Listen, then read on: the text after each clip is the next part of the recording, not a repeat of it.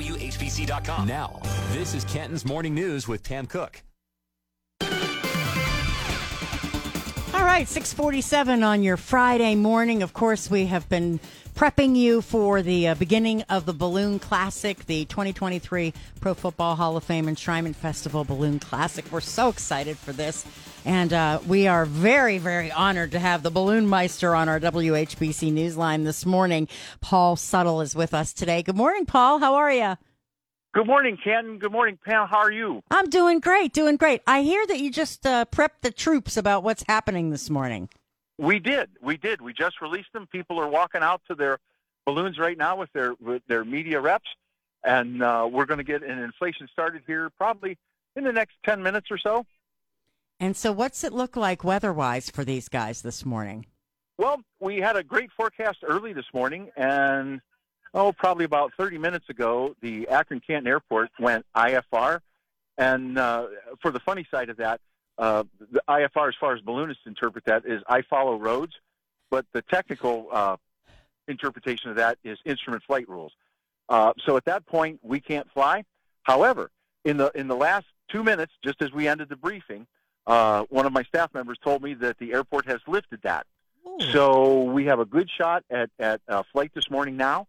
And uh, as people go out and get their balloons inflated and get everything ready to go, we will release them. And I believe the general direction will be they'll be leaving from here and heading out over, if you will, North Canton, out nice. that way. Okay, great. That's awesome. That's awesome. And that's see, that's how quickly things can change. So people can't base, you know, momentary weather things on, you know, what they expect to happen th- throughout the entire uh, classic all weekend long, right? Yeah, yeah, and and we evaluate. I have the best weather team uh, on the planet, in my humble opinion, shall we say? Uh, uh, uh, Duncan Donovan and um, Alex McCarthy. Uh, both are degreed meteorologists and work in e-management in uh, emergency management services. And uh, uh, we had everything good to go this morning. And like I said, in the last little bit, the airport went IFR. They've now taken that off, so we're we're good to go at this point. We've got a couple of special shapes out here getting ready this morning, so it should be a grand morning. I just want to know a little bit about you. How did you get involved in ballooning? Said yes. Said yes. That's it. in, in all seriousness, that that's been a, a moniker my whole life about the power of saying yes. We were at Coshocton. Uh, this was back in 1988, and a gentleman walked up. He was a balloonist, and he walked up. He says, "Hey, you like balloons?" Uh, yeah. He says, "Well, do you want to help?" I'm like, "Uh, yeah." And we went out and helped him that morning, and uh, my wife got her first ride that morning. He, he looked at her and he says, "I need a wire watcher. Hop in." And we've kind of made the joke. Um, her her legs and, and butt hopped into the basket immediately, and her head caught up with her about five seconds later. so she got her first flight that day. I got mine the next. We followed him all summer. He introduced us to local pilots here in the Canton area. We started taking our, our lessons, and, and she became a pilot in '89, and me a pilot in '90. Clear last century. Wow. That's a, I mean, and then you love it, and you just never never looked back, right? Nope, nope. We've been in it. We we toured on the national circuit for uh, nine years. Uh, I've been helping out with Hall of Fame ever since uh, '89. First year we uh, uh, helped by pushing champagne around uh, on a, a hotel cart to folks, and now I'm the balloon meister. Just kind of amazing. That's great. That's great. So, just for people who are out there that are a little hesitant, some who are afraid, tell tell us why we shouldn't be. Oh, when you go flying? Yeah. Oh, it is the most peaceful experience uh, you, you'll ever have. Um, you know, airplanes fly at a minimum of like about 90 miles an hour, and we normally fly at like five miles an hour. And when you're coming in for a landing or, or taking off in a neighborhood or something like that, uh, when you're at treetop, you can talk to the kids, you can talk to the landowners.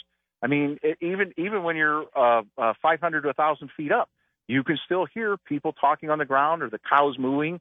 Uh, sometimes you, when you float over, especially in the morning, you can tell if they're uh, making coffee or, or cooking bacon, and then you mark that on your GPS to come back for breakfast later. and so it's just it's one of the most peaceful things. I've actually had people uh, when they're done with the flight, they get off and uh, they look at me. He's like, "Well, is that it?" And I'm like, "Yeah." And they're, they're they like we're expecting a roller coaster ride or something. And it, normally it's not like that at all. It is very smooth. As a matter of fact, we've said this over the years. If you shut your eyes, I can take you, I can get you off the ground, and you won't even know it. No kidding. It just kind of floats away. Wow, wow. What about the the competitive side of ballooning? Have you ever uh, participated in that? Oh yeah, yeah. Penny won state champion back in 1990, and that kind of set us on a path uh, for the next nine years. Uh, we were gone every weekend of the summer, uh, flying at various events all over the country, uh, competed at the national level, and it, it gets a little more complicated. There's still a lot of fun in it, but you're trying to navigate your balloon based on winds. And, and the secret with that is the winds on the surface are blowing one way, and the winds, let's say at 500 feet, are blowing maybe a couple of degrees off of that, maybe a little faster. Uh, then you get up to a thousand feet, and it's probably going to change again, and you're going to get a little faster. And that's normally what you see as you climb uh, in altitude. You pick up speed, and we we have another term about uh, get right with height. Normally, on a, in a weather si- uh, situation, as you climb, your path turns to the right, and then by the same token, when you come down, uh, uh, you kind of have a, what we call the low level left. And a really super interesting thing about that is the low level left in the winds goes away as soon as the grass dries. So if you're out driving, chasing a balloon, and you and you hop out and feel the grass, if it's still wet, that low level left is still there for the pilot to navigate into the target. And then once the the grass dries, uh, that low level left tends to go away. So Mother Nature really is your navigator. Oh yeah, oh yeah. We have the winds are it. We have no steering, and as hard as I've tried over the years to blow out one side of the basket, I'll even get the passengers involved in, in trying to blow out one side of the basket and push the balloon over. It has never worked.